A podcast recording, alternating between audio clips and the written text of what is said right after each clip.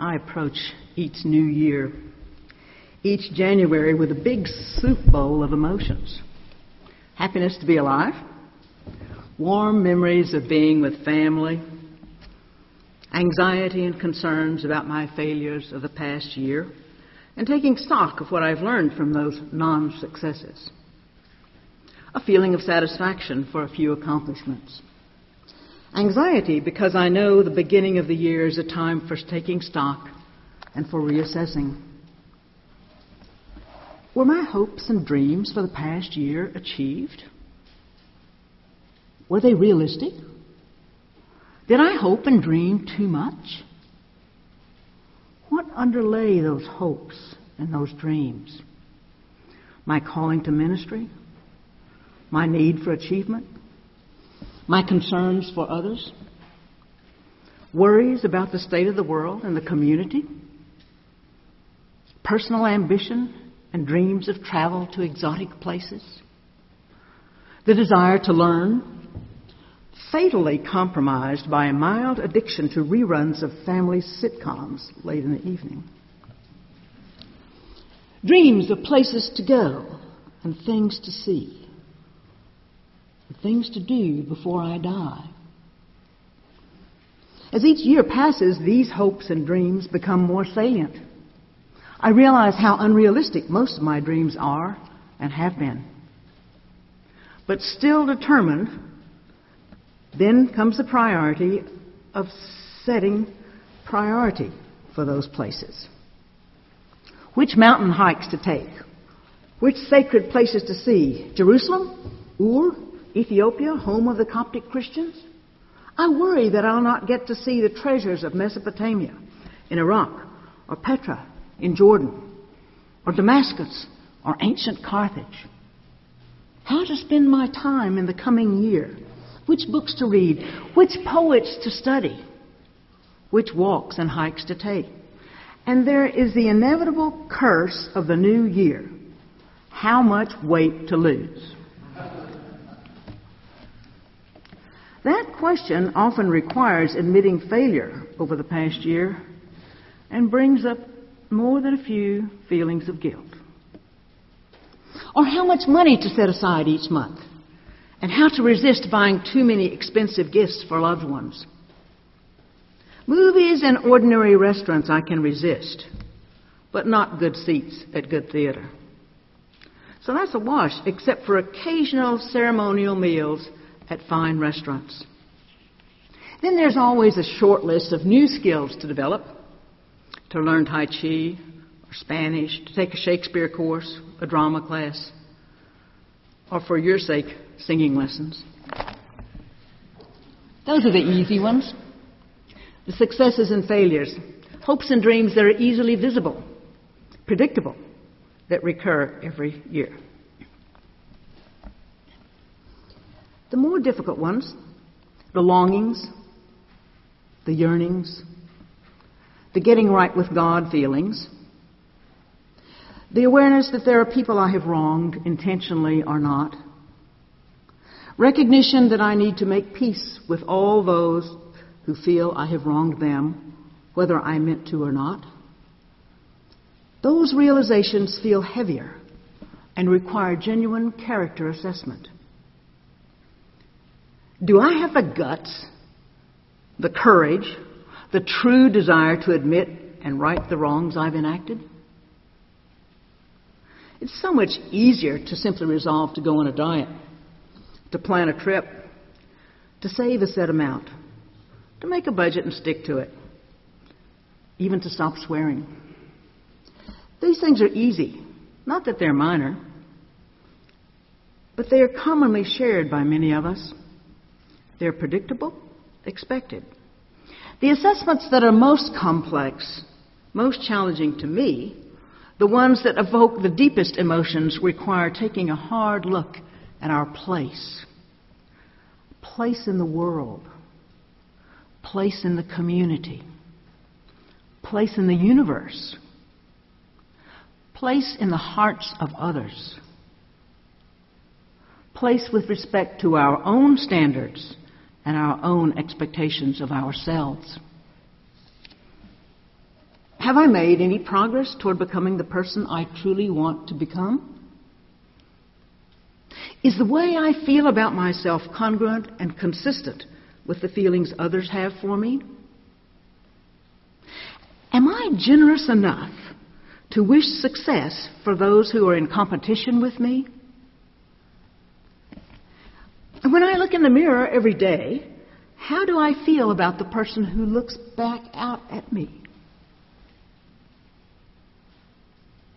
Could I have been more generous in my contributions to the organizations that do good work in the world, like the UU Service Committee, the ACLU, the UUA, the Southern Poverty Law Center, Planned Parenthood, Amnesty International, the Wilderness Coalition, the World Wildlife Fund, the Tibetans, local organizations, and my church. When I still kept up with research in educational psychology, I learned that academic achievement of children is directly related to parental expectations. If parents make it clear that they expect their children to do well in school, to complete their homework assignments, and encourage children to read by modeling and reading aloud to them, setting an example, if parents do a responsible, reliable job of their own household and work duties, so that our children are able to see that we practice what we preach, then whatever their innate abilities, children and youth are more likely to succeed in school. The expectations that we parents have become part of the lives of our children. Now, if you're anything like I am, you probably expect way too much of yourself. So, the sorting and learning to be kind to ourselves needs to begin. It's rare, if not impossible, for any of us to achieve all our goals or come up to our own standards and our own expectations for ourselves. Expectations that are too high and probably impossible to meet can have a negative effect. That is, if what we ask of ourselves or others is too much, is unrealistic, the result is rarely an improvement or progress toward the goal. You know, why bother to try if something is all that difficult and it's probably impossible to achieve? If we try and fail, there's no great shame. But if we succeed, we become superheroes. So I have to remember every time I make those lists and resolutions every year to trim or eliminate the ones that I can't realistically achieve. I might learn to read a little Spanish, but to expect myself to become fluent in a year is just not a reasonable expectation. We all need to be gentler with ourselves. The challenge is how to be realistic. Now, as anyone who knows me can report, I never remove that resolution about losing weight. It's there every year. Why is that? Even though it's apparently not realistic. Well, this is where the question of place in the world kicks in. How do we perceive ourselves in the world, and how, how would we rather think about ourselves? William James told us that the first element of our self concept is our image of our bodies.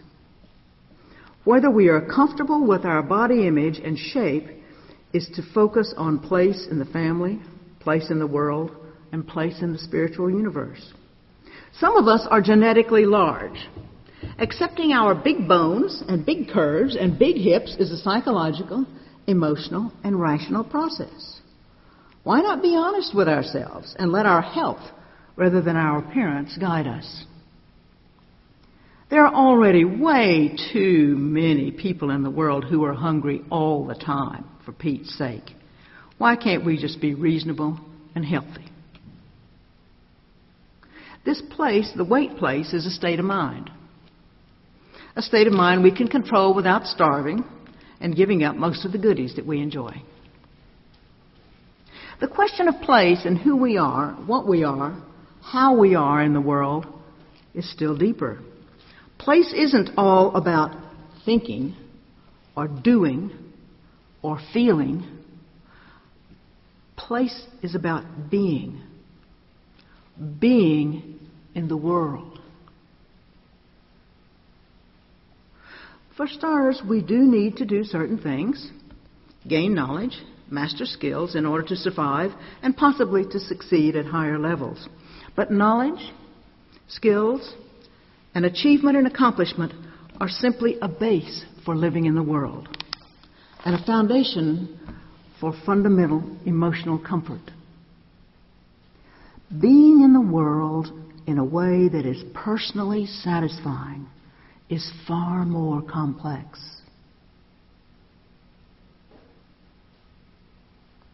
I know a young man who seems to be very successful, has a good job that pays well in a competitive industry. He's a high achiever, works out, healthy and strong, and not too bad looking. He talks about his place in the world relative to other people all the time. How much money he's earning, the next bigger house he's going to buy, the next fancier car he's going to buy, and his entire life is based on acquisitions and showing other people how financially successful he has become. And that he is. But he's miserably anxious and neurotic because no matter how much he earns or what he buys, his place is on an endless treadmill.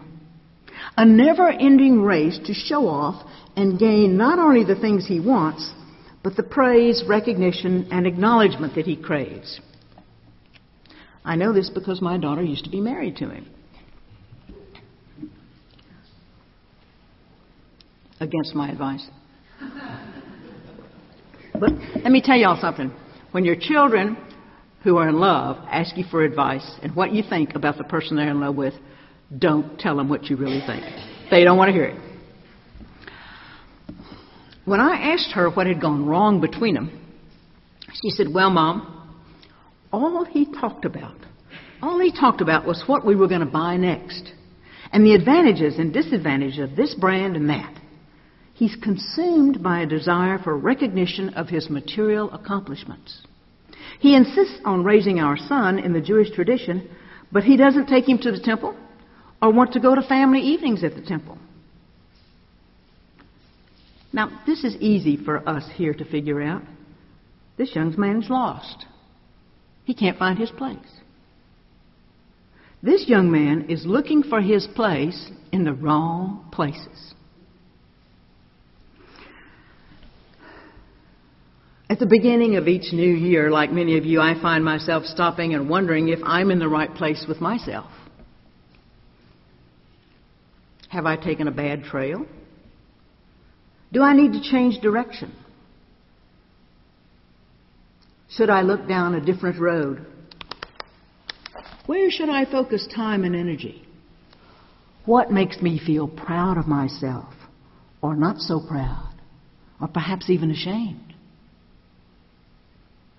Where is that real place?